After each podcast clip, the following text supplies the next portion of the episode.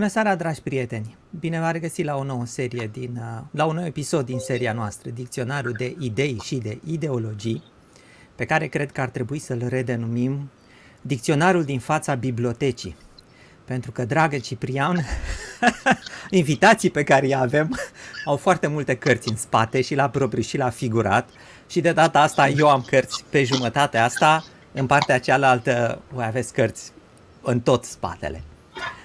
Da, așa cum v-ați obișnuit, suntem ca în fiecare seară cu Ciprian Mihali, care este conferențiar la Universitatea Babeș-Bolyai din Cluj și predă filozofia contemporană din o mie nouă sute nouăzeci și doi. Bine ai venit, Ciprian! Bine te-am regăsit, Cristi!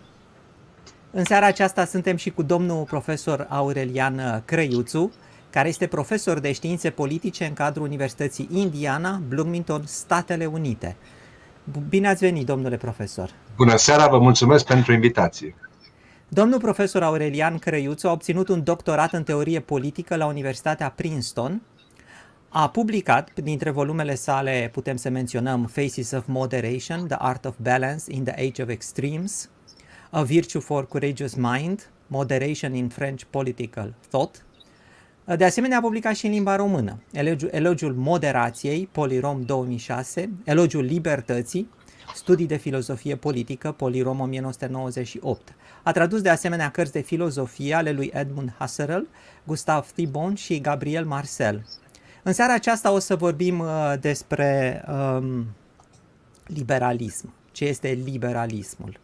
Uh, o să-l las pe uh, Ciprian să ne introducă puțin în subiect. Aș vrea doar să adaug că eu m-am născut în uh, vremea comunismului uh, și poate pentru că a fost comunism atunci, dar poate și pentru că eram numai interesat de știință, chiar nu cunoșteam cuvântul ăsta, liberalism. Nu știu care dintre cele două cauze, nu știam foarte mult. Însă după Revoluție, după ce am început să apreciez foarte mult libertatea, faptul că avem voie, că există ceva în cuvântul ăsta, libertate, am asociat întotdeauna liber, uh, liberalismul cu libertatea, într-un mod cât se poate de brutal, să spun așa. Uh, și pentru mine avea o rezonanță bună. Acum nu știu dacă acest cuvânt liberalism are o rezonanță bună sau nu. În seara asta o să, dum- o să ne dumirim ce este liberalismul și de fapt unde se aplică. Ciprian, dacă ai putea să, să ne spui câteva cuvinte despre liberalism, de ce suntem interesați și uh, știu și eu dacă ai putea să încerci și o definiție scurtă pentru început. Sigur, aș putea să încep spunând câteva cuvinte, într-adevăr, despre liberalism, dar întâi de toate aș vrea să vă bucur, să, să vă mărturisesc bucuria pe care o am întâlnindu-mă în sfârșit cu Aurelian Crăiuțu. Am descoperit că suntem, am descoperit, știam oarecum că suntem colegi de generație, suntem de aceleași leat, cum se spune. Ne-am format în anii nouăzeci și am fost încântat să descoper la Aurelian Crăiuțu faptul că printre cercetările și studiile sale a avut și el, ca mulți dintre noi în acea vreme, pasiunea traducerii. A tradus din germană și a tradus din franceză, a tradus din Husserl. Nu mai știu ce ai tradus, Aurelian, dar Meditații Meditațiile carteziene. E un text excepțional pe care îl recomand și filozofilor și nefilozofilor. Ai tradus, ca și mine, din Gabriel Marcel, a fost vremea în care am trecut și prin existențialism amândoi, și vreau să le spun celor care ne urmăresc, ca un soi de mărturisire. Cristian, Aurelian, te rog să, să ții microfonul închis până vorbesc din cauza ecoului, ca să evităm așa. Sau Cristi, poți tu să... Așa. O să încerc eu. Bine, bine, bine. Ca să avem, o să păstrăm pe rând microfoanele închise, tocmai ca să evităm microfonia pe care ne putem face unul altuia. Ei, și um, am trecut prin acest exercițiu de traducere. De ce am avut toți nevoie să traducem la început? Ei bine, exact din motivul pe care l-a descris și Cristi, pentru că am fost într-o perioadă în care începeam să descoperim universul nesfârșit al cunoașterii, iar noi eram lipsiți de instrumentele cunoașterii. Eram lipsiți, în primul rând, de texte. Începuserăm, eu am început să predau în acei ani și uh, vedeam cum îmi lipsesc textele fundamentale care mi-ar fi permis să înțeleg ce se întâmplă cu lumea contemporană. De aceea m-am lansat în paralel cu cercetările mele doctorale, în paralel cu activitatea de predare, într-o muncă de traducere.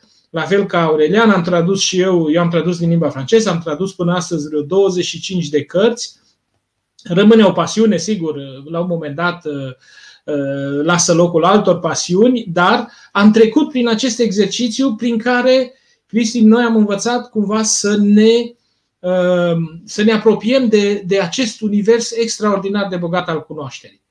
Acum, venind la tema noastră, sigur, liberalismul este oarecum tot una, aș zice, cu modernitatea. Însoțește modernitatea de la nașterea ei și tot ceea ce moștenim astăzi în teoria politică, tot ceea ce moștenim, aș spune, aproape tot ceea ce moștenim bun în teoria politică, vine din gânditorii liberal clasici. Mai mult, chiar filozofia însăși, atunci când s-a apropiat de uh, viața politică, a fost uh, cel mai adesea o filozofie a drepturilor și a libertăților. Liberalismul poate să se decline, sigur, în diferite domenii, în domeniul politic, în domeniul economic, în domeniul cultural sau religios, și o să vedem că are de fiecare dată în centrul său această doctrină a individului înzestrat de la natură sau prin contractul social, evident înzestrat cu drepturi și cu libertăți, și că misiunea supremă a organizării politice este apărarea și promovarea drepturilor și libertăților individului. E mai mult, e mult mai mult decât atât și vom regăsi în istoria liberalismului momente foarte interesante. Veți vedea că avem șansa astăzi cu Aurelian Crăiuțu să ne ducem un pic în, în istorie, să vedem care sunt conceptele dreptului natural sau ale drepturilor naturale, să vedem care sunt consecințele etice ale lor, să vedem dacă putem vorbi despre liberalism încă din antichitate sau din potrivă. Trebuie, de fapt, să începem doar cu secolul al șaptesprezecelea, nu? Cu Revoluția Industrială sau cu, cu alte momente din gândirea, mai ales din gândirea franceză și din gândirea engleză, dar toate acestea vor face ca până în secolul al nouăsprezecelea, așadar până când modernitatea devine cu adevărat dominantă în, în, în lume, modernitatea să se conjuge în același fel sau în același timp cu liberalismul. Sigur, avem și alte doctrine, avem socialdemocrație, avem creștin-democrație, avem socialismul, avem anarhismul, avem o mulțime de alte uh, variante, dar fiecare dintre ele, fiecare dintre aceste doctrine oarecum se simte datoare să se raporteze la liberalism prin opoziție, prin completare, prin uh, subversiune și așa mai departe. Cred însă că nu o să vorbesc eu mai mult, pentru că profesorul Aurelian Crăiuțu lucrează pe aceste teme de foarte multă vreme și are o cunoaștere infinit mai aprofundată decât avem noi. Îi dau cuvântul numai decât rugându-l așadar să ne conducă prin istoria liberalismului și mai ales, poate în a doua parte, să vedem câteva dintre mizele contemporane și actuale ale liberalismului. Aurelian, îți dau cuvântul cu bucuria încă o dată de a te primi cu noi aici astăzi. Doresc să încep prin a mulțumi anfitrionilor de astă seară, Ciprian Presură și, Cristian Presură și Ciprian Mihali, pentru invitația de a fi alături de dumneavoastră. Doresc să transmit tuturor prietenilor care ne urmăresc un, un, un semn de prietenie și să vă mulțumesc pentru timpul pe care ni l-ați acordat. Subiectul pe care uh, profesorul Mihali mi l-a propus astă seară este unul care într-adevăr mă preocupă de uh, mai bine de două decenii și jumătate. Uh, și rezumatul discuției de asta ar putea fi, uh, într-un fel, uh, concluzia pe care un analist sârb o făcuse cu mulți ani în urmă, în o mie nouă sute nouăzeci și unu, când a spus că trebuie doar să experimentezi pe propria ta piele socialismul sau comunismul pentru a vedea apoi frumusețele naturale ale liberalismului. Cred că acest lucru descrie cel mai bine ceea ce chiar Cristian Presură sugera la începutul emisiunii de astăzi, și anume uh, inevitabilitatea și, uh, cum să spun, dificultatea de a gândi uh, natura și uh, bene beneficiile liberalismului astăzi. Uh, planul prelegului mele de astăzi va fi unul simplu. Vă voi propune o, un excurs în istoria ideilor politice, dar asta nu înseamnă că spre sfârșit nu vom discuta probabil și despre teme mai actuale. Aș dori în primul rând să pun în evidență și să accentuez diversitatea funciară a acestei doctrine, a liberalismului, încercând într-un fel să sugerez că o încercare de a defini esența liberalismului trebuie să lase loc unei perspective istorice mai large, în, mai largă. În al doilea rând, aș dori să um, lansez o invitație la reconsiderarea câtorva teme clasice pe care le vom parcurge în discuția de astăzi. Din perspectiva noastră de astăzi, lucrurile s-au schimbat foarte mult în comparație cu uh, o mie nouă sute optzeci și nouă, când a căzut zidul Berlinului, și s-a schimbat foarte mult și cu, să zic așa, cu anul o mie nouă sute nouăzeci și șapte, când uh, am avut ocazia să vorbesc despre aceeași temă, liberalismul, într-o serie de uh, conferințe organizate de Societatea Academică Română. Uh, trăim într-o lume complet diferită și atunci întrebarea care se cuvine să o punem astăzi este în ce măsură aceste idei uh, propuse de gânditori din panteonul gândirii liberale mai sunt actuale pentru noi astăzi. Aș dori să încep prin a discuta ce fel de concept este liberalismul, și aceasta este pagina a doua în, în prezentarea pe care vă propun. Ce fel de concept este liberalismul? E pagina următoare. În primul rând, în, în Statele Unite este cunoscut prin așa numitul L-word, cuvântul care începe cu L. Este un cuvânt care, în primul rând, și un concept care este unul ambigu și contestat. Este un concept aproape răufamat în lumea de peste ocean. Există aici un paradox, și anume, liberalismul înseamnă două lucruri diferite în Europa și Marea Britanie, pe de o parte, în Europa continentală, și în Marea Britanie și Statele Unite, pe de altă parte. În Europa continentală, liberalismul este de obicei o insultă folosită de stânga politică sau o critică folosită de stânga pentru a discredita pe cei care se află la dreapta eșicherului politic. În Statele Unite și în Marea Britanie, dar mă refer aici mai mult la Statele Unite, liberalismul este un cuvânt răufamat, o insultă folosită mai mult de dreapta pentru a discredita stânga. Și atunci se pune întrebarea cum putem explica această ambiguitate. Este până la urmă un paradox faptul că același cuvânt înseamnă două lucruri diferite. Să fii numit liberal în America este aproape o insultă în anumite cercuri. Să fii numit liberal în Europa este aproape o insultă, dar în alte cercuri. Și atunci, cred eu, vă propun uh, să ne uităm la etimologia termenului de liberal pentru a încerca să explicăm această ambiguitate conceptuală care, cel puțin pe mine ca istoric al ideilor politice, mă surprinde și astăzi. Să începem cu o întrebare foarte simplă. Care sunt originele liberalismului? A existat liberalism în antichitate? La această întrebare, specialiștii în general tind să dea un răspuns negativ. Dar putem, de exemplu, să speculăm dacă Socrate a fost sau nu primul liberal. La urma urmei, în uh, atitudinea lui Socrate, pentru că el n-a scris nimic, uh, întâlnim câteva valori pe care noi le asociem în mod normal cu doctrina liberalismului. Cum ar fi, de exemplu, scepticismul, inter interogativitatea și autoreflexivitatea. Uh, Socrate a spus, uh, printre primii, dacă înțeleg eu bine, știu că nu știu nimic. Deci această conștiință a proprii failibilități, a ignoranței, a, a conștiinței limitelor rațiunii.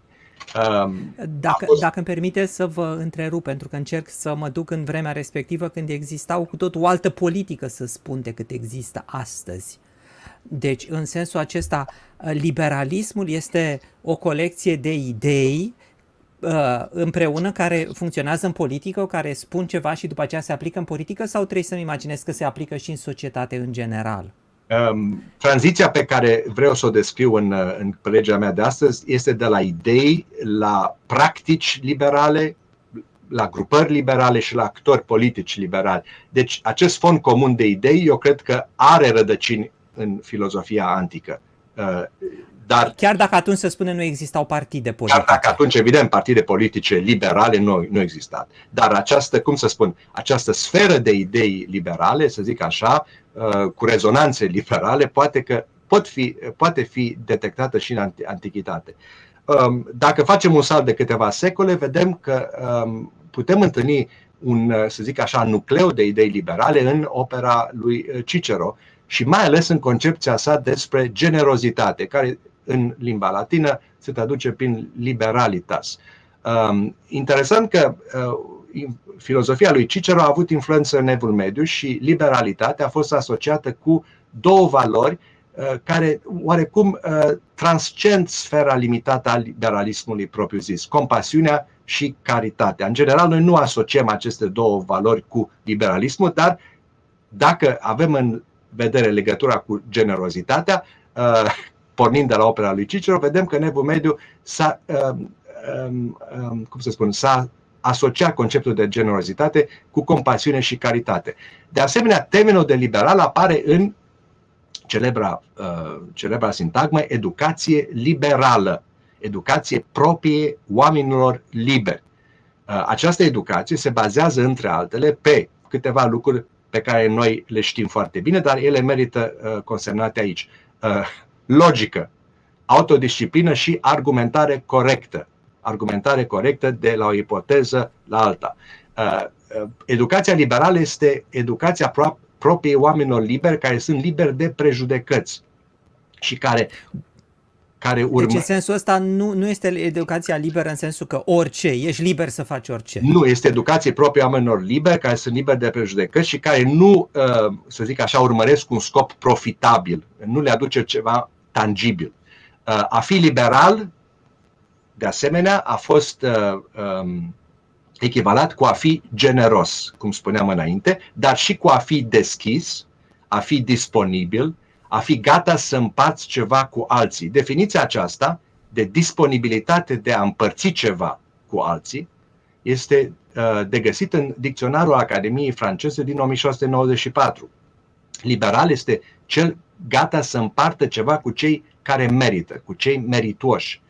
Definiția este oarecum diferită în Oxford English Dictionary din o mie șapte sute șaptezeci și doi. A fi liberal aici înseamnă a fi fără prejudecăți, deschis la minte, tolerant. Într-un fel, opusul lui a fi bigot, a fi închis la minte, a fi intolerant, a fi plin de prejudecăți.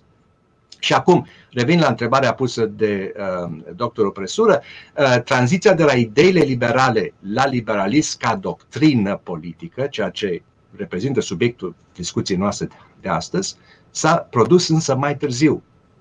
Termenul a fost folosit, după câte știu eu, pentru prima dată, referitor la doctrină, în o mie opt sute doisprezece, în Parlamentul Spaniol, în Cortesul Spaniol, pentru a desemna o grupare politică. Și el apare de asemenea în uh, o mie opt sute nouăsprezece, în uh, uh, dicționarul uh, englez de la Oxford, astfel încât, uh, oarecum, până la o mie opt sute douăzeci, să zic așa, uh, am asistat la această tranziție de la idei, uh, la doctrine, practici și uh, actori uh, liberali.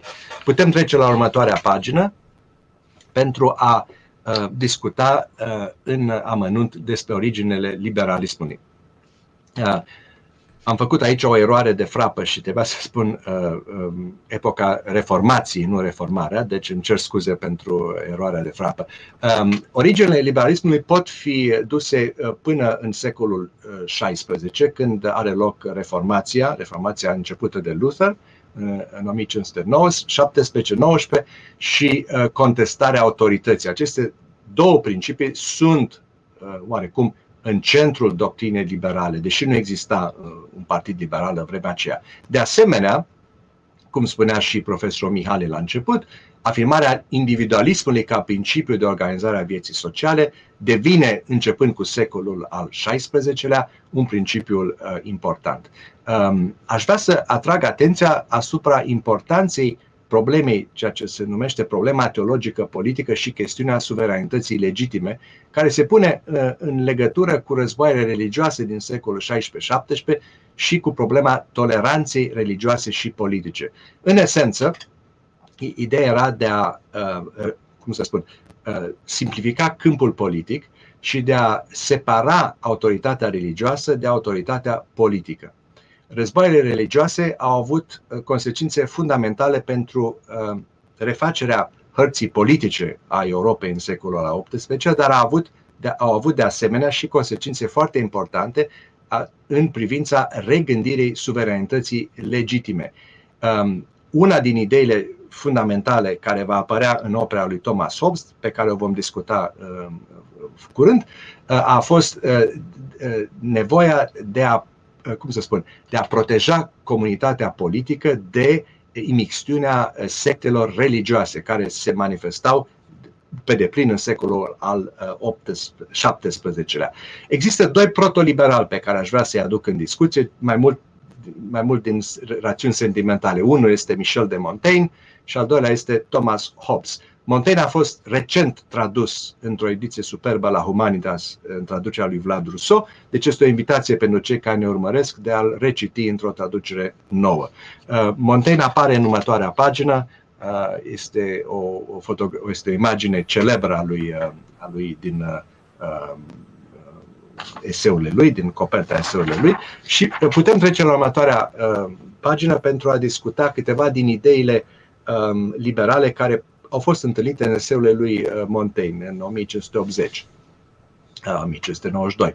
Ele nu sunt dezvoltate însă într-un sistem propriu-zis, dar există aceste idei care merită subliniate, și anume individualism, scepticism. Montaigne a fost un sceptic prin definiție, un sceptic la adresa autorităților politice și autorităților religioase.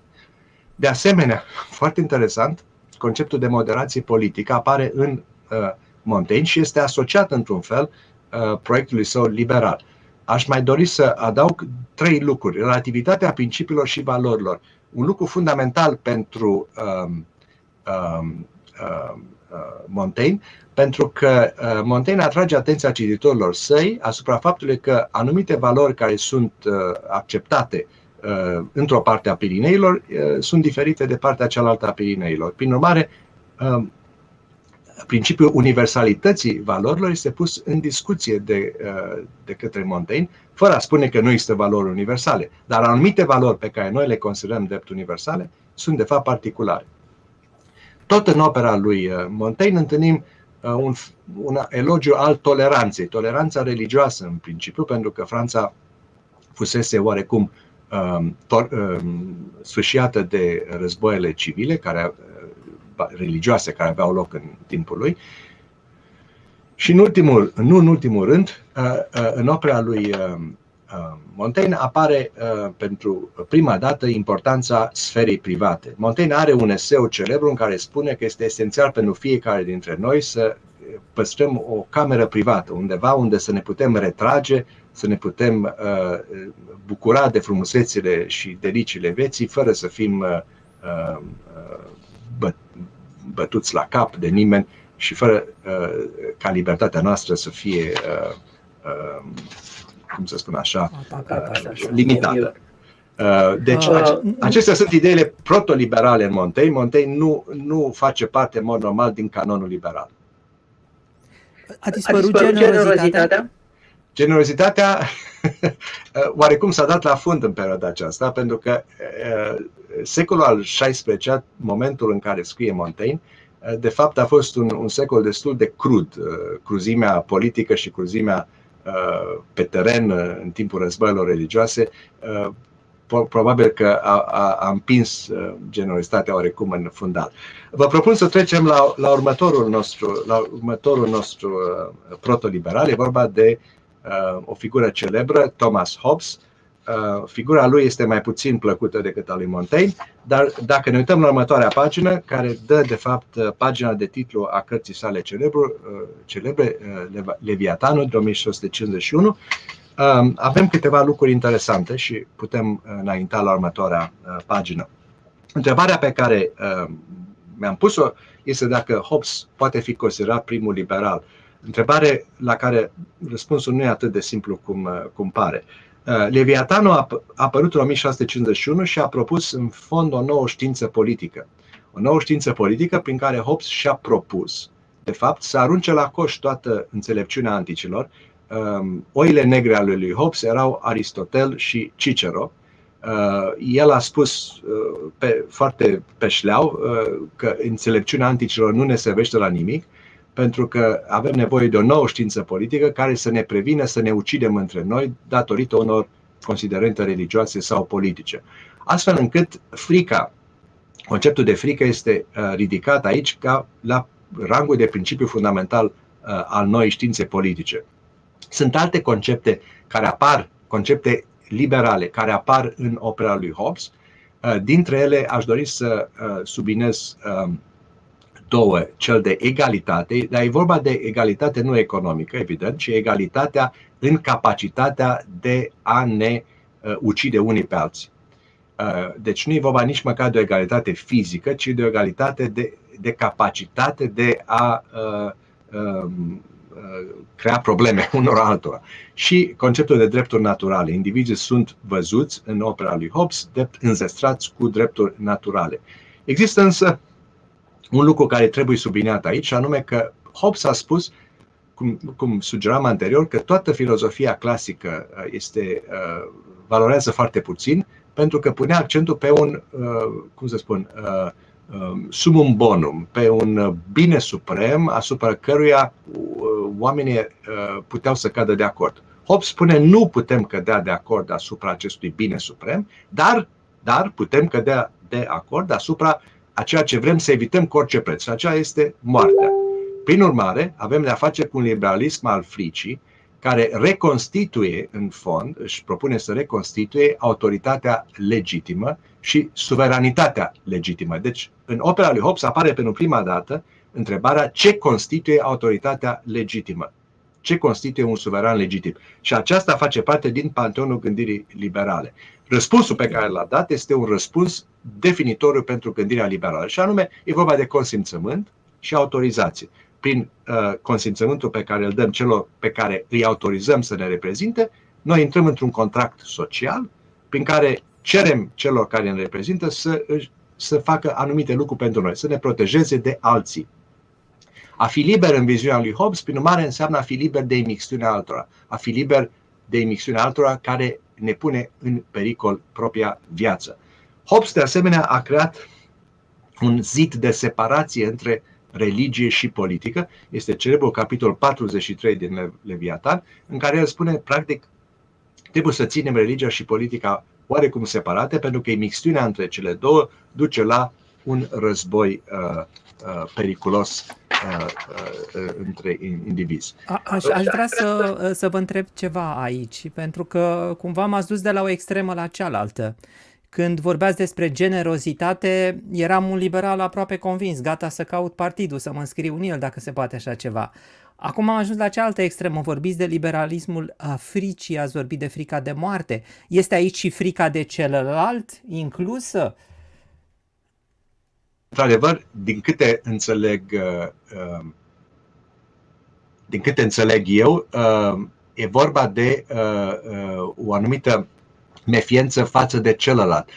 Thomas Hobbes a trăit în frică toată viața, astfel încât frica reprezintă oarecum emblema filozofiei sale, care este, cum spuneam, proto-liberală. Nu este, proto, nu este liberală în sensul de plin al cuvântului. Pentru a înțelege oarecum ce înseamnă liberalismul politic clasic, trebuie să trecem la următoarele două pagini și ideile clasice liberale apar în opera lui John Locke. În următoarea pagină descrie uh, ideile fundamentale ale lui uh, Locke. Um, um, dacă Hobbes a oferit vocabularul în care gândim astăzi, conceptul de obligație politică, de ce trebuie să um, respectăm legile, Locke a fost uh, primul care a făcut din problema limitării puterii politice chestiunea politică esențială. În opera sa, Two Treatises, două tratate despre guvernare, publicată anonim în o mie șase sute nouăzeci. La baza filozofiei politice a lui Locke întâlnim critica absolutismului politic, care era de altfel soluția pe care Hobbes o propusese. La problema anarhiei, Hobbes a propus un suveran absolut, un suveran care, într-un fel, atâta timp cât ne uh, protejează pe noi, uh, este oarecum infailibil. Noi nu putem să ne răsculăm, să re revoluționăm împotriva lui. Or, la Hobbes, care pornește de la concepte, diferi, concepte aproape similare ca cel de uh, uh, spun, state of nature, uh, drepturi naturale, uh, proprietate privată. Uh, de la, la Locke uh, vedem uh, conceptualizat un alt univers politic. La el puterea trebuie limitată. Puterea pe care noi o dăm suveranului prin același contract social se cuvine a fi limitată. Uh, tot la Locke întâlnim uh, pentru prima dată concepte importante, cum ar fi domnia majorității, suveranitatea populară, suveranitatea rezidă nu în suveranul pe care noi l-am desemnat, ci în, rămâne în sânul poporului. Uh, și de asemenea întâlnim concepte de, de tip separarea puterilor, dreptul la revoluție și toleranța. Acestea sunt concepte fundamental liberale și a fi liber în viziunea lui Locke înseamnă a fi supus unor legi care limitează autoritatea uh, suveranului uh, care ne reprezintă. Suveranul rămâne poporul și interesant că, uh, cum să spun așa, inima sistemului politic al lui Locke o reprezintă legislativul, nu executivul, cum ar fi fost în opera lui, uh, uh, lui Hobbes. Mai există o idee care nu apare, din păcate, în uh, uh, pagina imperfectă pe care am creat-o, și anume uh, ideea că puterea reprezintă uh, ceva fiduciar, uh, noțiunea de putere ca încredere pe care cetățenii o pun în sânul, uh, o pun în mâinile uh, celor care dețin puterea. Puterea ca uh, încredere. Acest lucru este uh, fundamental în opera lui Locke. Putem trece înainte la uh, secolul al nouăsprezecelea. Avem două, uh, două planșe aici. Prima este Montesquieu și în pagina următoare uh, două figuri celebre ale uh, gândirii politice americane, uh, James Madison și Alexander Hamilton. Următoarea pagină, uh, următoarele două pagini. Uh, liberalismul, uh, putem trece la următoarea, uh, liberalismul în secolul luminilor va însemna ceva diferit de liberalismul în secolul al șaptesprezecelea, dar va clădi pe stocul de idei liberale pe care Locke și parțial Hobbes și Montaigne l-au pus la dispoziție celor care trăiau în secolul al nouăsprezecelea. Montesquieu în Despre spiritul legilor, o carte fundamentală pentru panteonul liberal, în o mie șapte sute patruzeci și opt, definește libertatea ca securitate. Într-un fel, aceeași definiție exista și în opera lui Locke, dar aici securitatea, siguranța, este uh, un element central al de, uh, gândirii politice al lui Montesquieu. Mai mult decât în opera lui uh, Locke, apare aici conceptul de separația puterilor. Uh, tot Montesquieu spune că un sistem liber este cel în care puterea legislativă este diferită de puterea executivă și de puterea judecătorească. Bicameralismul, două camere în sânul adunării legislative, pluralismul, comerțul și moderația sunt valori liberale uh, defini, uh, definitorii pentru uh, opera a lui, politică a lui Montesquieu.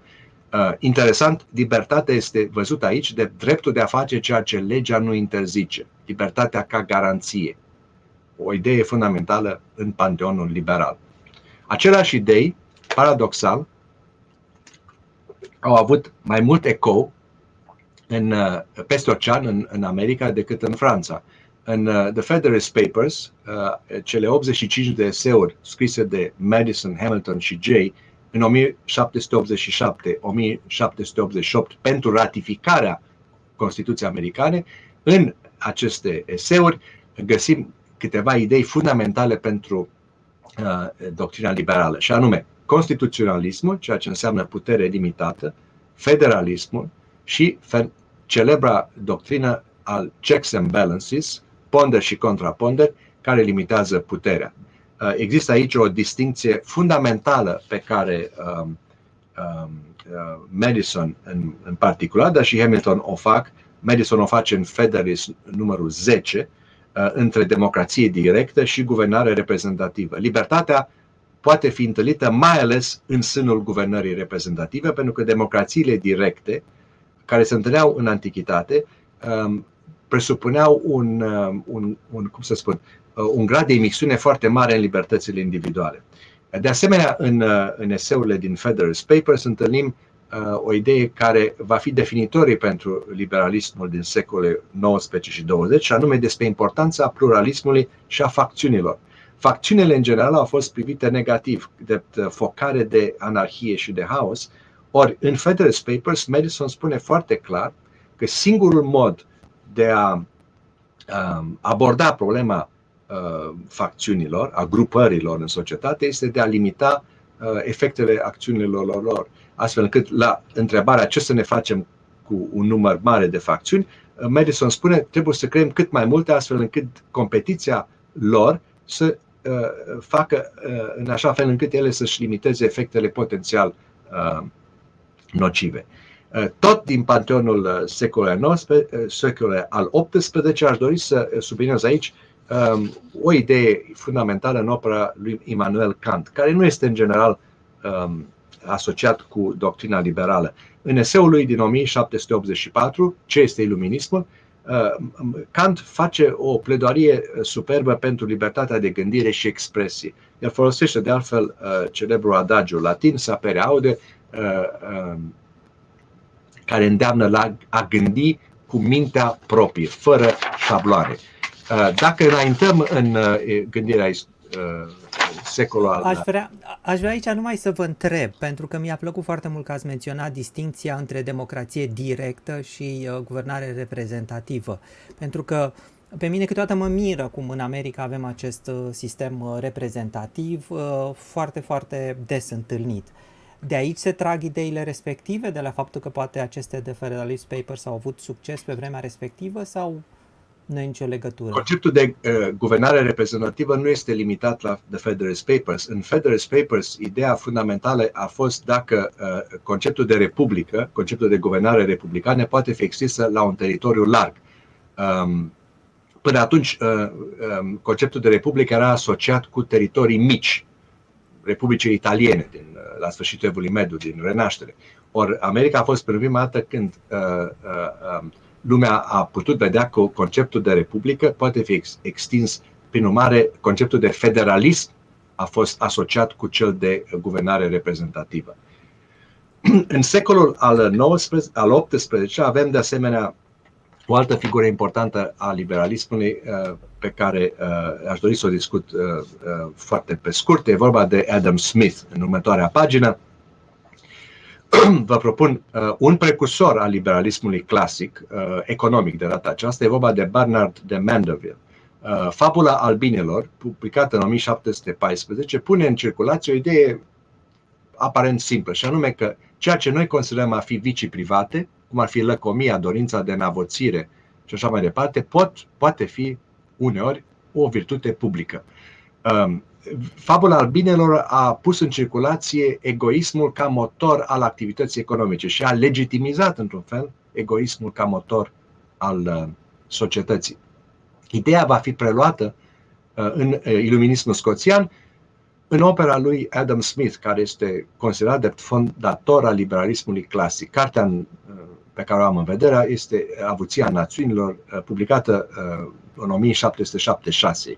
Metafora esențială aici este mâna invizibilă a pieții, conceptul de ordine spontană. Din uh, interacțiunea uh, acest, uh, multor uh, acțiuni individuale uh, și interesuri proprii rezultă un fel de ordine spontană. Uh, ideea lui uh, Smith era că nu trebuie să contăm pe altruismul altora, diviziunea muncii și competiția liberă sunt în ele însele generatoare de progres sau pot fi generatoare de progres economic și social. Interesant este că piața liberă în această viziune este reglată de raportul dintre cerere și ofertă, care determină prețurile pe piață.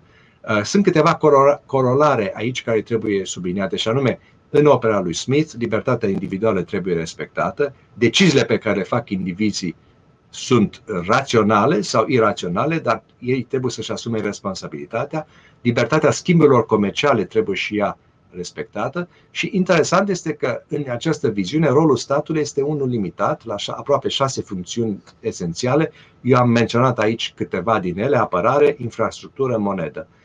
Evident, această viziune liberală, economic, clasic liberală, afirmă caracterul sacrosanct al proprietății private și ideea că indivizii își cunosc cel mai bine talentele și modul în care ei îl pot pune în, în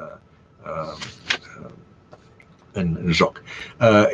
Problema cu Adam Smith e una complicată și am vrut doar să subliniez faptul că Smith este autorul nu a unei singure cărți, Avuția Națiunilor, ci și a Teoriei Sentimentelor, care de fapt e carte publicată înainte, unde el spune de fapt că piața liberă nu funcționează în, în absența unor virtuți. Vom discuta despre asta puțin mai târziu. Putem trece la următoarele la următoarele trei peste următoarele trei pagini, pentru a ajunge la pagina douăzeci. Aș dori să, să discut aici câteva lucruri despre liberalism și democrație în secolul nouăsprezece. Cele trei figuri pe care le-am parcurs sunt, sunt patru figuri: Benjamin Constant și doamna de Stel, despre care vom discuta, Alexis de Tocqueville și John Stuart Mill. Să începem cu primii doi, Germaine de Stel și Benjamin Constant, autorii a unor texte fundamentale pentru liberalismul politic al secolului nouăsprezece, a cărui deviză era libertate fără anarhie, ordine fără despotism. Textele lui doamnei de Stel și a lui Benjamin Constant afirmă importanța libertății, ceea ce noi numim astăzi libertatea negativă, care în fe, în, într-un fel se rezumă la independența personală. Libertatea negativă în sensul că ești lăsat să faci orice vrei atâta timp cât nu uh, aduci, injur, nu aduci prejudicii altora.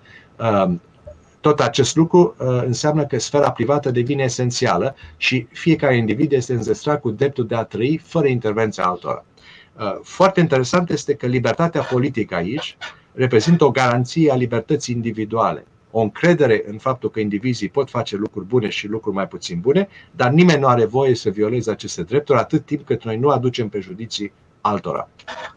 În secolul nouăsprezece începem să vedem apărând o tensiune între liberalism, care este concentrat pe drepturi individuale, și democrație, care este concentrată pe afirmarea suveranității poporului.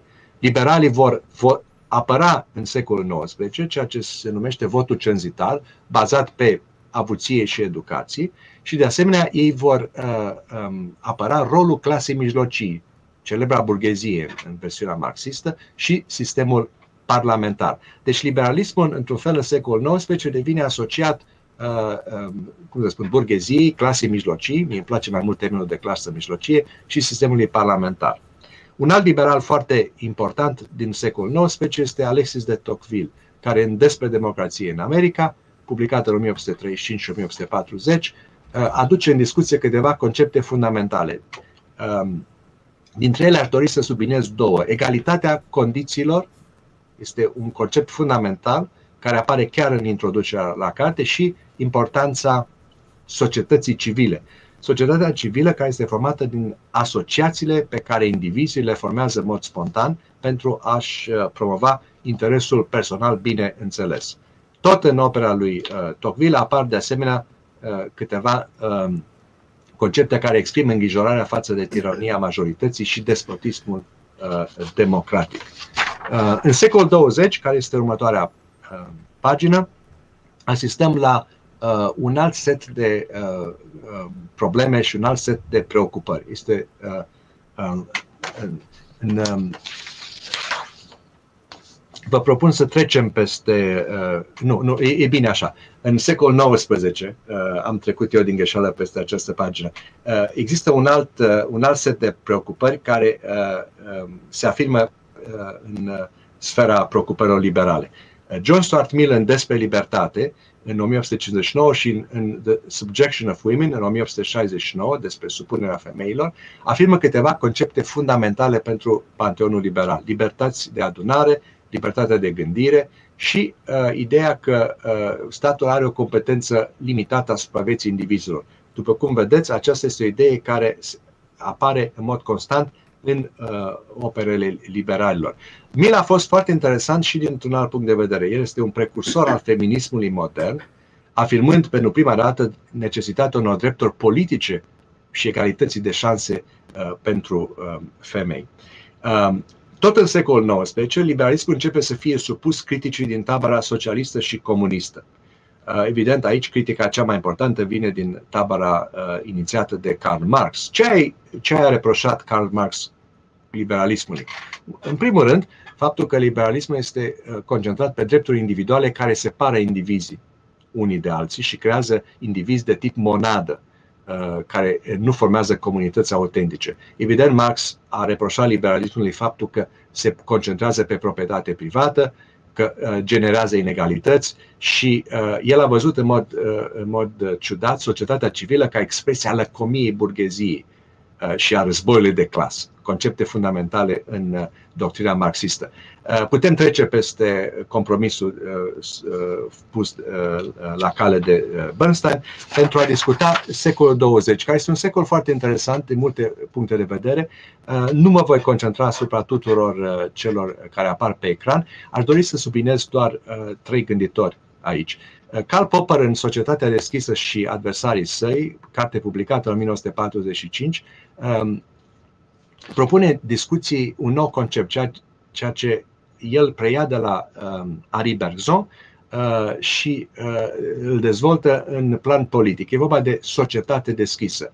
O societate deschisă este o societate în care nu există o inginerie socială utopică, în care indivizii să fie puși în anumite categorii pentru a, și a, a fi interșanjabili.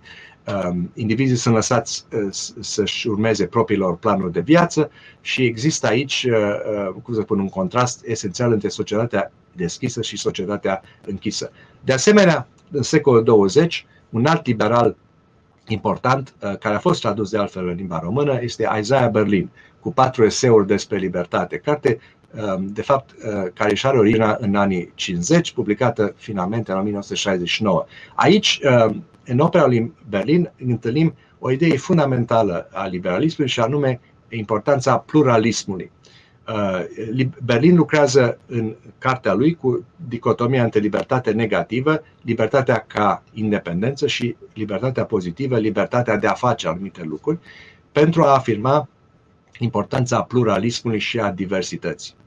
Nu în ultimul rând, tot în secolul douăzeci, întâlnim în deceniul al optulea, în opera lui John Rawls, o încercare de a readuce problema socială și a inegalităților în problematica liberală, astfel încât compromisul pe care Rawls îl propune în teoria dreptății în o mie nouă sute șaptezeci și unu și în liberalismul politic din o mie nouă sute nouăzeci și trei, propune în felul său un stat care este deschis unor anumite transferuri de, de avere, unor redistribuiri de, de, de fonduri, dar trebuie să rămână neutru în raport cu concepțiile religioase și filozofice ale indivizilor. Putem trece la următoarea pagină, liberalismul astăzi. Cum spuneam la început, în o mie nouă sute optzeci și nouă s-a proclamat sfârșitul istoriei și triumful liberalismului. Astăzi lucrurile, din păcate, apar cu totul altfel. Liberalismul este puternic contestat în prezent. Unii critici îl proclamă drept un proiect epuizat, alții uh, uh, declară, îl declară de-a, de-a dreptul mort. Ce se impută uh, liberalismului de la stânga eșichiului politic? Uh, în primul rând, uh, întâlnim aici critica conceptului de neoliberalism. E un concept destul de neclar, un concept uh, destul de ideologizat, dar un concept important, numai puțin. Uh, piața liberă este văzută de criticii liberalilor de la stânga drept dizolvantă a societății și generatoare de inegalități. Aici, cartea fundamentală este cea lui Thomas Piketty, Capitalul în secolul douăzeci și unu. Ce se impută liberalismului de la dreapta? Uh, multe lucruri aici. Cartea pe care am ales să o discut foarte pe scurt este a lui Patrick Denin, De ce liberalismul a eșuat, în două mii optsprezece. Sunt multe capete de acuzare: atomism, individualism extrem, autonomie individuală, disoluție socială, relativism, ateism, criză morală, subminarea educației, a vieții comunitare și a patriotismului. Lucrurile, după cum vedeți, nu stau foarte bine și atunci vă propun câteva concluzii. Cel puțin câteva concluzii care să ne dea posibilitatea să luăm distanță și să reevaluăm uh, uh, moștenirea liberalismului astăzi. În primul rând, care sunt ideile fundamentale pe care, din perspectiva mea, le putem reține din acest parcurs istoric? unu. Libertatea individuală trebuie respectată. Acesta este un lucru fundamental al liberalismului. Libertatea trebuie definită atent aici, pentru că sunt mai multe definiții care au fost propuse acestui concept, destul de ambigu și el de altfel. doi. Nevoia de a accepta și de a administra eficient conflictul inevitabil dintre interesele diverselor grupuri în, în societate. Trebuie să acceptăm că suntem diferiți și avem nevoie de un mod de a gestiona această diferență. trei. Liberalismul înseamnă opoziție față de orice formă de putere absolută. Puterea politică trebuie privită cu scepticism și limitată prin mijloace constituționale. patru. Liberalismul presupune o anumită încredere în progres și în rațiunea umană. Putem face progres dacă ne bazăm pe știință și uh, suntem conștienți de failibilitatea rațiunii noastre. Nu în ultimul rând, cinci. Respect față de ideile și demnitatea indivizilor, protecția minorităților și a celor defavorizați. Al doilea set de concluzii, în pagina următoare, ne duce într-o direcție diferită și aici doresc să insist asupra faptului că liberalismul înseamnă ceva mai mult decât preocuparea pentru libertate.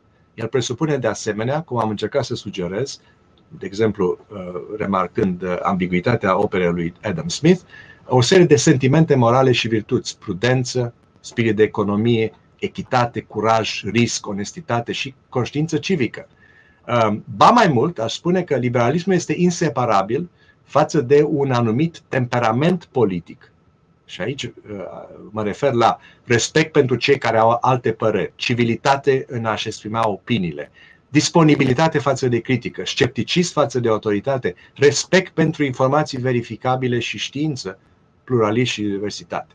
Și aici vă propun un, o confesiune a gânditorului maghiar Georg Conrad, care spunea: sunt liberal pentru că sunt sceptic în privința tuturor lucrurilor omenești, sunt sceptic cu privire la eul nostru colectiv, pentru că în ochii mei nu există niciun fel de instituții, persoane sau concepte care să fie sacrosancte sau deasupra criticii, pentru că în gândirea omului nu recunosc niciun fel de obligații sau tabuuri.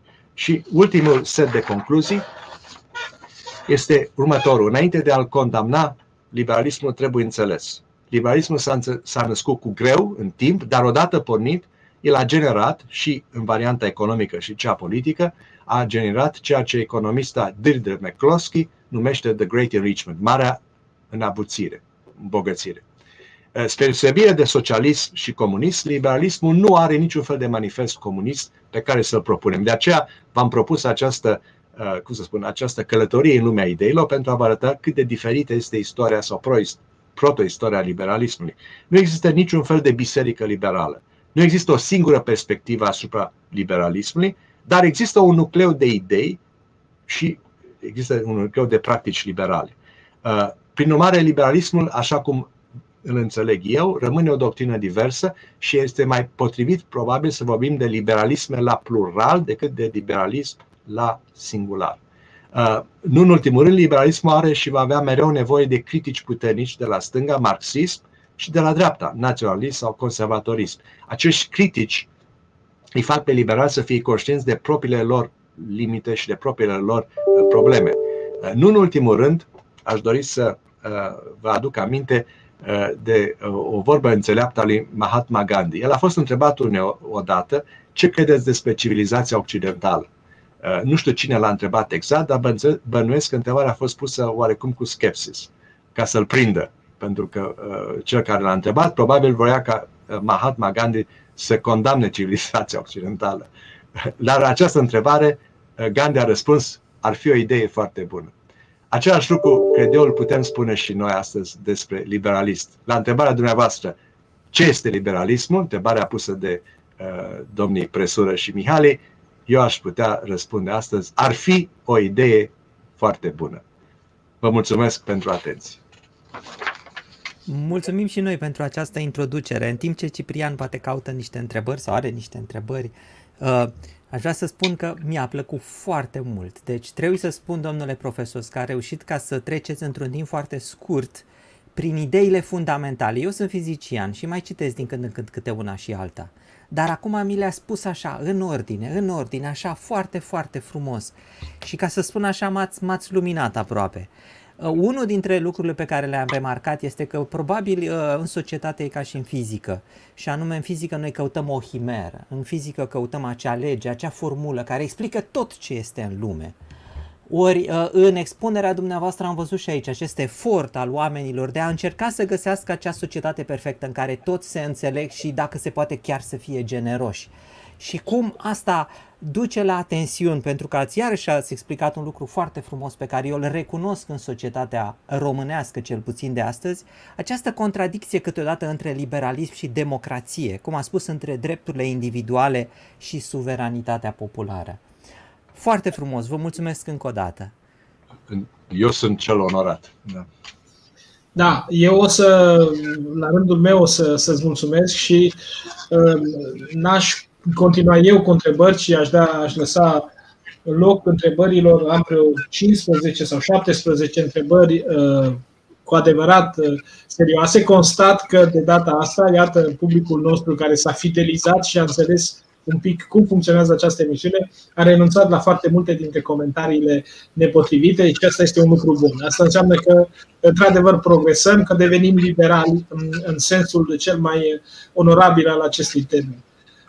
Ce mai vreau să spun de asemenea este că e foarte bine că avem un asemenea tip de prezentare și sper că această prezentare să rămână mărturie pentru cei care vor dori să se uite de astăzi încolo, ca un model de sinteză pedagogică. În aceste vremuri de pandemie și de cursuri online, face foarte bine să știi că se poate face într-o oră un curs care să cuprindă toată informația pertinentă, nu mai mult și nu mai puțin decât e nevoie. Noi suntem, eu care predau de asemenea online, la noi cursurile sunt toate online în acest moment, ne zbatem încă cu aceste metode și cu această nevoie de a putea sintetiza, de a, de a, de a condensa un material didactic într-o durată de timp uh, rezonabilă, care să nu fie copleșitoare pentru studenți sau elevi, dar în același timp nici să nu lase lacune foarte mari. Mulțumesc deci și pentru acest exercițiu de pedagogie uh, pe care ni l-ați oferit. Așa, eu o să încep cu întrebările. Sunt destul de multe, rugămintea mea ar fi ca să pot să iau cât mai multe, să mergem pe variante scurte de răspuns, astfel încât să putem onora cât mai mulți dintre ascultătorii noștri întrebările pe care le-au pus. Începem cu aceasta simplă. Care este diferența dintre liberalism și libertarianism? Um. Întrebarea este una foarte bună, mulțumesc, și uh, ea ține de istoria liberalismului în secolul douăzeci.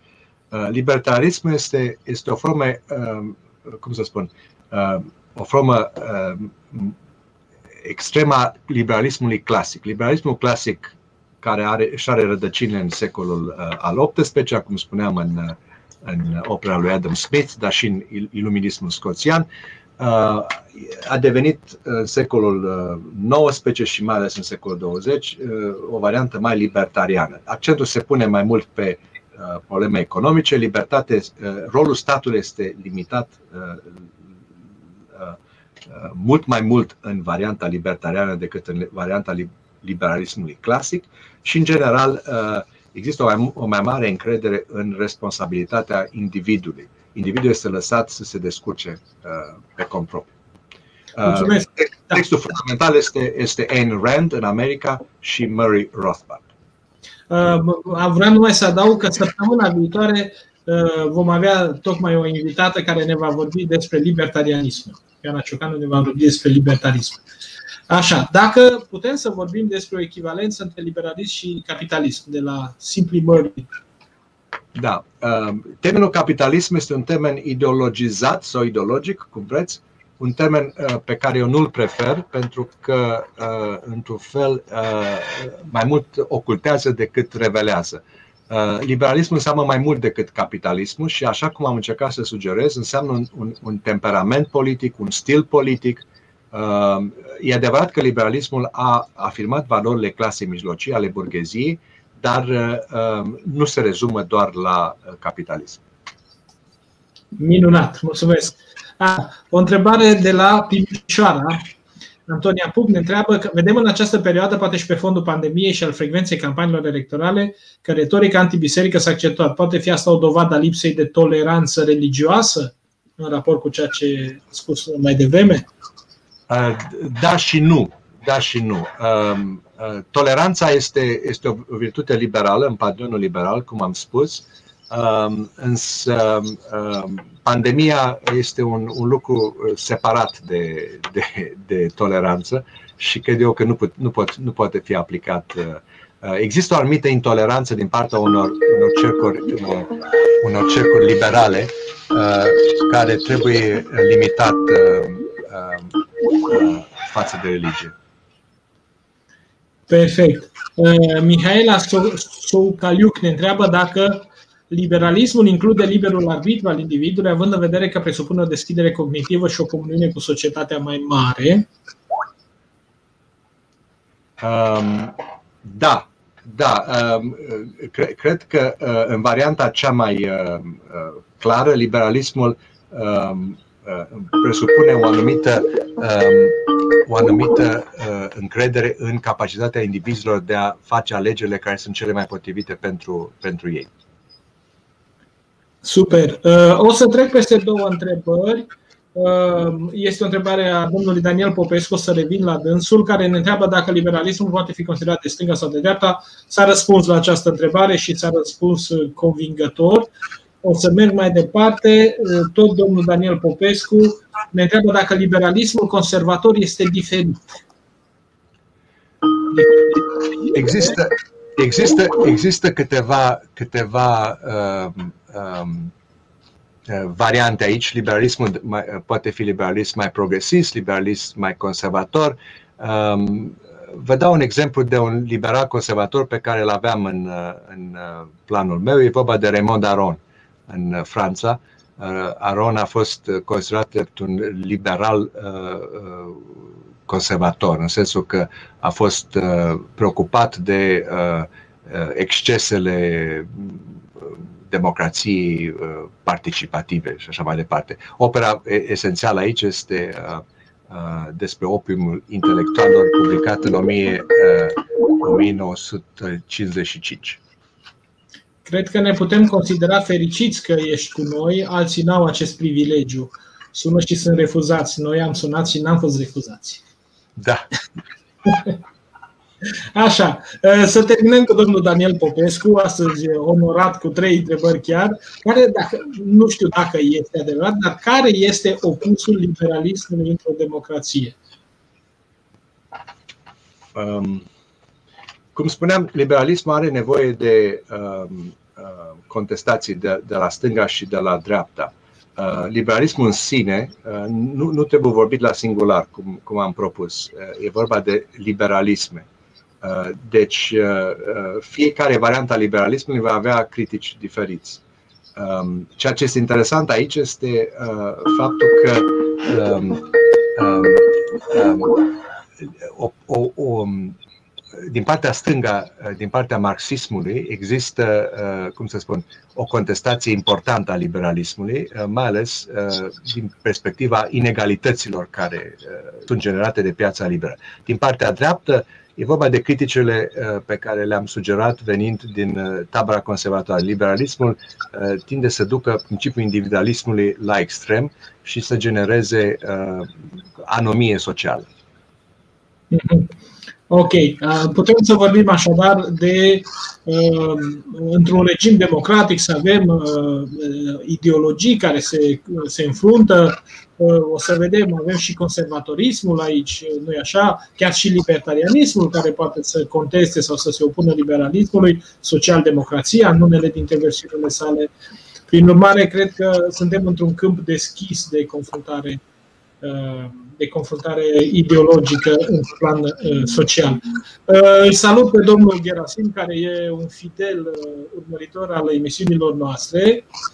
El pleacă de la un exemplu al unei parodii care spune că sunteți convinși că vreți să dați drept de vot celor ce parchează pe locuri de handicapați. Ei, dar întrebarea serioasă, dincolo de parodie, este: acest liberalism poate naște monștri prin puterea dată oricui? Întrebarea e bună și uh, uh, răspunsul meu este unul lipsit de ambiguitate. Dreptul de vot este uh, sacrosanct.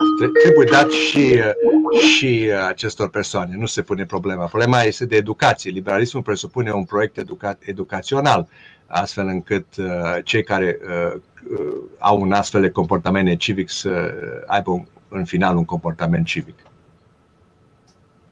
Minunat. Așa. Uh, o întrebare foarte interesantă aici. Se vorbește despre evoluție, inovație. Mie mi se pare că liberalismul acum este mult mai legat de conservatori. E legat de facțiunile religioase care sunt împotriva oricăror idei L G B T Q, de exemplu. Leg asta de o întrebare pe care n-am mai pus-o aici și care se referea la realitatea politică românească și la profilul liberalismului românesc de azi. Poate dacă avem timp ne referim la asta la final, dar aș vrea să lămurim aceste chestiuni mai degrabă de doctrină sau de situare, cum este și aceasta. Um, mie nu mi se pare că liberalismul este legat mai mult de conservatori astăzi um, și de facțiuni religioase. Trăind în America, aș spune că realitatea este complet diferită. Cum spuneam aici, liberalismul este văzut ca un cuvânt răufamat, tocmai din perspectiva dreaptă a ieșichiului politic.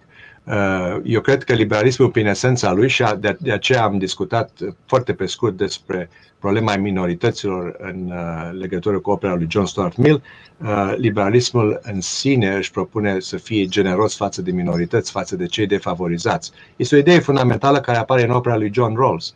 Deci liberalismul uh, tinde să favorizeze pe cei defavorizați mai degrabă decât să-i uh, să-i blocheze. Luăm o întrebare de la un filozof, sau cel puțin un absolvent de filozofie. Numai, numai puțin, Ciprian. Mă gândeam că uh, poate răspunsul la întrebare și domn profesor poate să închidă Skype-ul, că bănuiesc că aveți Skype-ul deschis. Da, am încercat să... să, să, să... Puteți să-l închide și ne răspunde Ciprian la întrebare. Da. Uite, te întreb eu, te întreb eu, Ciprian, în ce fel poate submina democrația liberară o tiranie a majorității? Hitler a ajuns democratic la putere printr-o astfel de tiranie a opiniei majoritare? Uh, nu, submine, în ce fel poate să da, tirania majorității, sigur, majoritatea nu înseamnă uh, în mod absolut o legitimitate, nu înseamnă o, nu este identică sau... Uh, nu este totodată cu legitimitatea. Există majorități și majorități. Eu mă aduc aminte numai de un exemplu al unei, legitimi, al unei majorități care a fost înfrântă de o inteligență care își găsește sursele tot în liberalism. A fost abolirea pedepsei cu moartea în Franța în anii optzeci. În acel moment, opinia majoritară în societate era încă favorabilă pedepsei cu moartea, dar printr-un efort al unor lideri politici care cred că erau, am spune noi, nu, badenteri de origine liberală mai degrabă, a fost posibilă așadar depășirea legală sau, cum să spun, încorporarea legală a majorității într-o opinie care să fie contrară acestei prime opinii. Adică majoritatea nu este totuna cu legitimitate. Majoritățile sunt legitime în momentul în care se formează opinie justificată, fundamentată. În rest, este evident, este o manipulare, avem de-a face cu manipulări. Ceea ce s-a întâmplat, exemplu care se dă aici, cred că Aurelian știe mai bine decât mine istoria cazului precis al ajungerii naziștilor la putere, nu a fost chiar o, o, o majoritate ajunsă prin exercițiu liberal acolo. A fost mai degrabă o slăbiciune a mecanismului democratic din Germania. Germania era deja foarte slăbită politic și instituțional. Într-o societate care are mecanisme instituționale solide, dau exemplu Germaniei de azi sau al Franței de azi, chiar și al Statelor Unite, astfel de uh, situații nu ar mai fi posibile, pentru că ele există uh, check and balances, există regularizări uh, uh, anterioare exprimării acestei tiranii a majorității. Nu, sper că am răspuns bine, Aurelian, te las pe tine să continui. Da, da și uh, există mecanisme prin care uh, democrațiile liberale se pot apăra uh, prin scoaterea în afara legilor a, a partidelor extremiste și așa mai departe.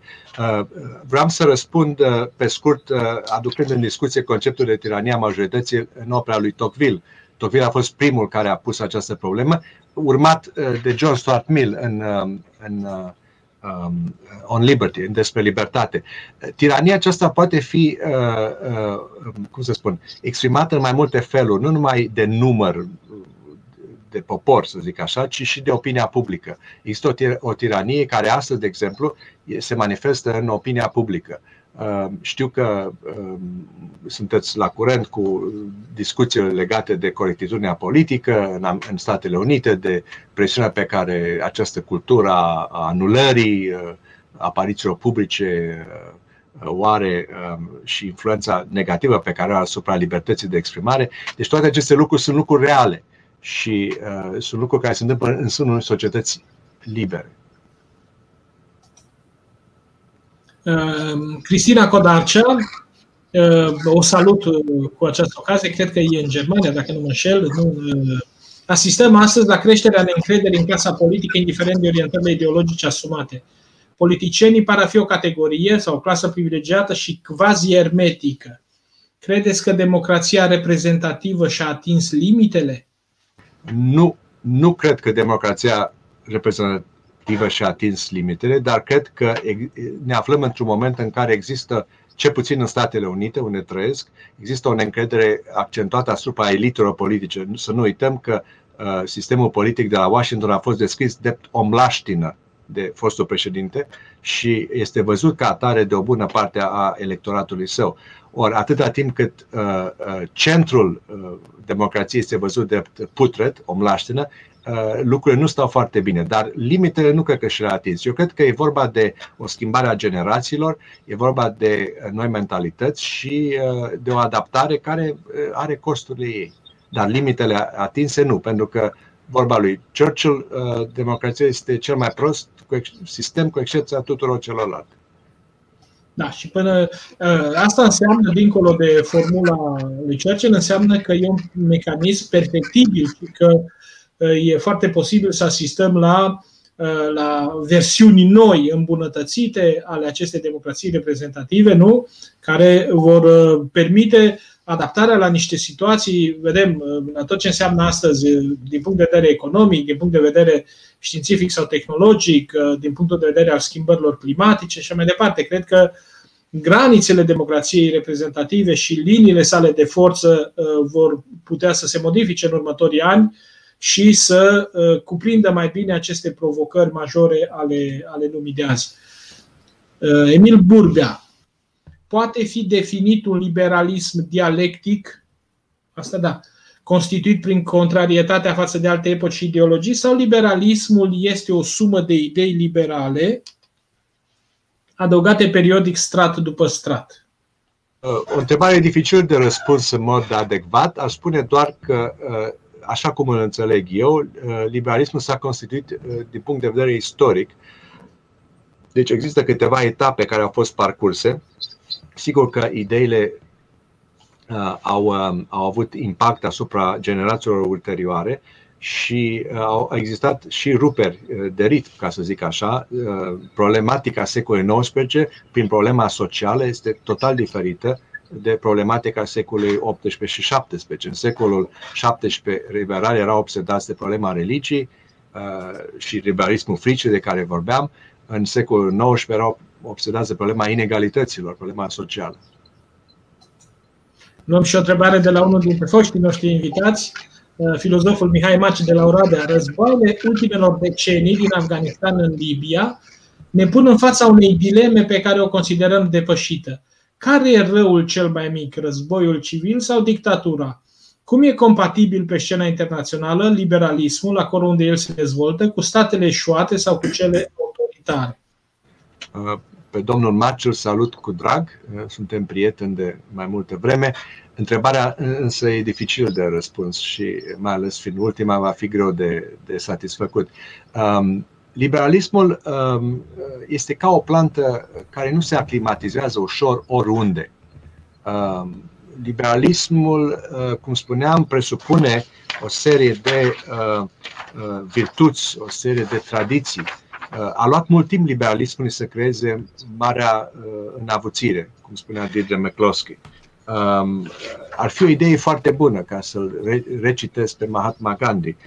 Deci e nevoie, în primul rând, de, de anumite culturi. E sigur că liberalismul uh, nu este doar o plantă uh, de sorginte uh, occidentală. Există diferite variante uh, care pot, uh, se pot aplica în, în mai multe uh, contexte, în mai multe țări, dar uh, uh, un lucru este clar, liberalismul nu este compatibil, ca să revin la întrebare, cu statele eșuate sau cu statele autoritare. Se opun, prin definiție.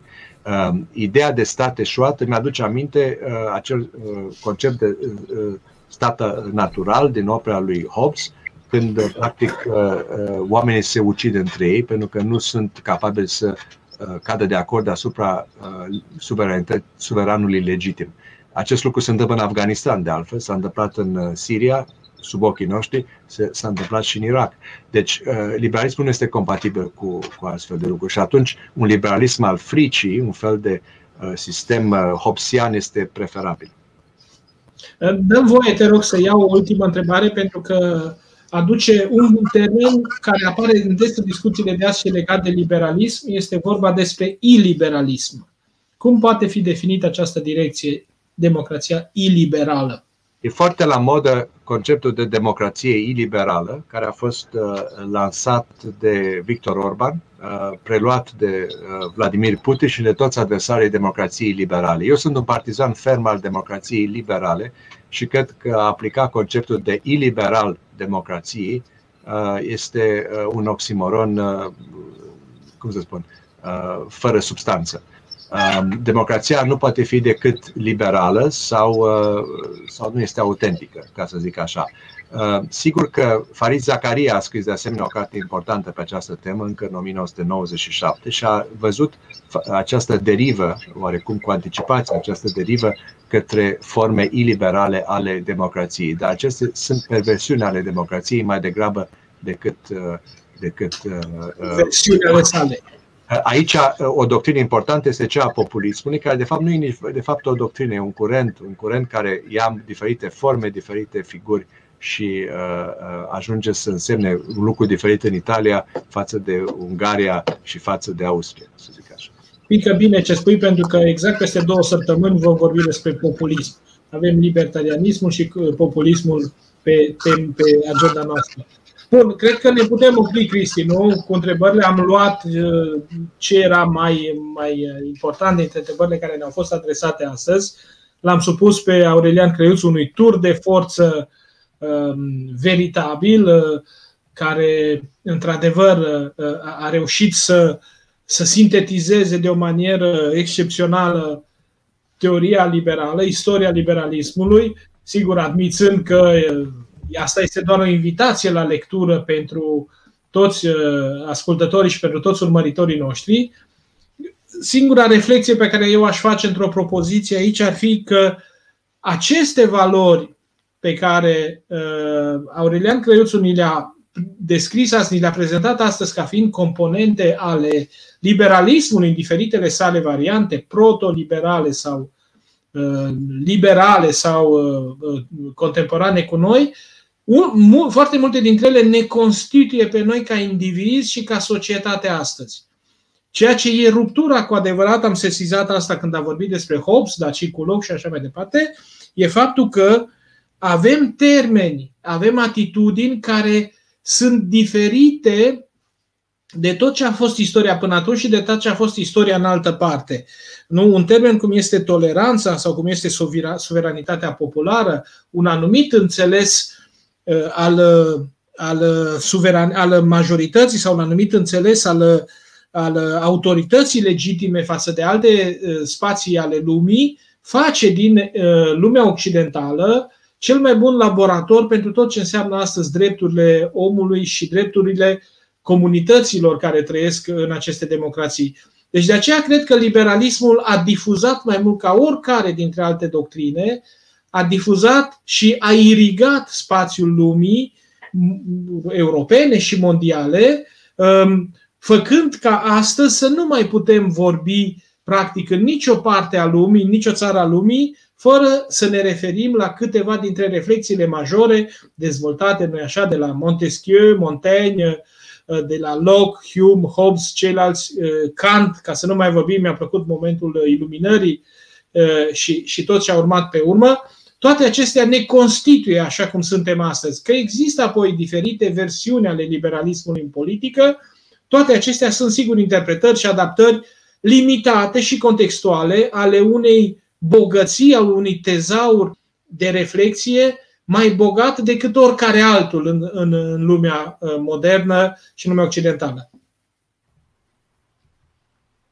Da, da, aș, dori să, aș dori să adaug un, un ultim lucru. Pe ultima mea pagină a prezentării aveam o mică bibliografie și acolo exista un autor la care țin enorm și pe care vreau să-l, să-l prezint aici, foarte pe scurt. E vorba de un eseu excepțional al lui Nicolae Steinhardt, publicat în o mie nouă sute treizeci și șapte și reluat în articole burgheze în, în două mii opt. E un articol scris de Steiner, o apologie a liberalismului clasic, foarte puțin cunoscută în România, dar care merită a fi cunoscută de publicul românesc, pentru că Steiner a fost o minte luminată și în perioada în care colegii lui de generație visau la cai verzi pe pereți, la o redefinire a României mari, pe linii de altfel antiliberale. Ori Steiner, în acest text și în alte texte de altfel în această perioadă, în revista burgheză, a făcut o apologie superbă a liberalismului, de la care de fapt eu mă reclam și mă consider într-un fel un continuator a acelei linii a liberalismului intelectual și politic de tip Steiner. Minunat! Aș încheia cu cuvintele celor care ne urmăresc. Doamna Lisionescu ne spune de la Craiova că a fost o conferință foarte bună, iar Violeta Vintilescu de la Bruxelles ne trimite aplauze. După cum vedeți, am reușit să legăm continente, țări, gândiri, stări de spirit și stări de, stări de, de interogație în această seară și în cadrul acestei emisiuni. Eu vă mulțumesc foarte mult, amândurora. Cu deosebire îi mulțumesc lui Aurelian Crăiuțu pentru acest efort minunat și pentru generozitatea lui. O generozitate de care noi vom profita încă, să nu zic altceva. Îl invităm, l-am invitat pe Aurelian să revină în emisiunea noastră pe întâi aprilie, și nu e deloc o păcăleală, când ne va vorbi despre patriotism. Ce este patriotismul? Dar până atunci urmează câteva alte emisiuni, avem patru sau cinci emisiuni, toate la fel de interesante, cu invitați, numai unul și unul sau unul și una. Mulțumim tuturor, o seară bună, Cristi, seară bună și ție. Da, o să închei și eu. Mulțumesc încă o dată, domnule profesor, mi-a plăcut foarte mult. Trebuie să rețin chestia asta pe care a spus-o, că liberalismul nu este așa ca o plantă care crește imediat și singură. La un moment dat mai trebuie udată și trebuie hrănită. Și mi-am dat seama cât de important este ce facem noi, Ciprian, ca să mai aducem ideile, ideile acestea în societate, pentru ca societatea să le primească și în felul ăsta să, să crească. Absolut. Așa cum v-am obișnuit, în fiecare joi seară, după ce se termină această întâlnire, care se termină acum, ne auzim pe Discord. Pe Discord, adresa este mai sus, discord punct g g slash presură. Este un loc în care puteți să intrați, dacă aveți aplicația Discord, dacă nu puteți să intrați și pe internet. Și aici avantajul este că putem să vorbim pe voce. Și vom dezbate în continuare liberalismul pe Discord. Deci vă aștept de acum încolo pe Discord. La revedere! La revedere, domnule profesor! La revedere! La revedere.